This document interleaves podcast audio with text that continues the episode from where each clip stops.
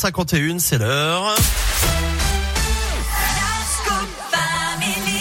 De la Minute Écho avec Valentin Chenard qui euh, a une voix surprenante ce matin. Bonjour Valentin. Oui, ne partez pas sans moi, là c'est ma voix qui est partie sans moi, hein, clairement. Bonjour euh, Eric, bonjour à tous. Alors hier soir, qu'est-ce que je vous ai dit? Je vous ai donné un conseil, vous l'avez pas suivi Valentin? Ah si, si, j'ai fait tout. J'ai fait, vraiment j'ai tout fait pour avoir une Hier belle soir, voix. Mais... euh, on s'est envoyé des petits messages avec Valentin et je lui ai dit prenez euh, un grog avec beaucoup de rhum. Eh si, rhum. je l'ai fait, Avec je, je l'ai fait, modération, je l'ai toujours, fait hier soir. Et il est déchiré ce matin. Bon.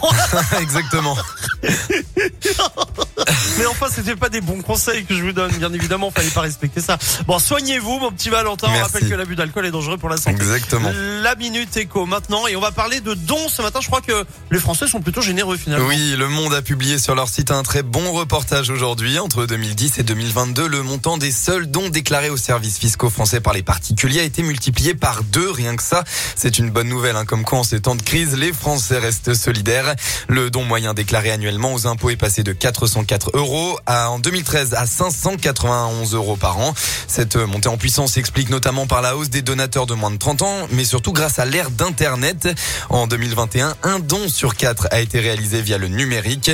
Alors les plateformes de financement participatif, hein, les crowdfunding ou la collecte de l'arrondi solidaire en caisse ont la cote, tout comme les marathons de jeux vidéo. Le The Event en est l'exemple parfait. Chaque année, les stars du gaming se rassemblent pendant près de 60 heures d'affilée pour sensibiliser le public sur une cause et faire monter les cagnottes. En 2022, ils ont tout de même rassemblé plus de 10 millions d'euros pour des associations environnementales. Le Téléthon est lui le premier événement annuel avec 78 millions d'euros en le plus connu, 2022. le plus connu, Et forcément. oui. Et mais les Là, restos oui, du il y a les cœur. restos du cœur aussi. C'est vrai que c'est très connu aussi. Mais oui, Ouais. ben il reste en revanche le premier organisme en termes de collecte totale Ah sur ouais. une année.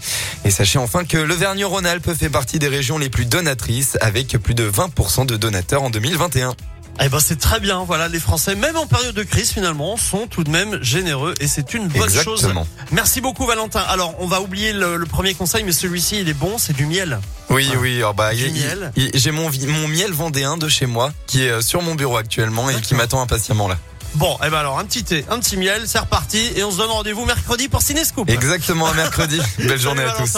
On se dirige vers les midi, l'heure à laquelle on va retrouver Tu connais la chanson avec le groupe Indochine à l'honneur, je vous dis tout et je vous explique tout dans quelques instants. Juste avant, c'est Aimé Simone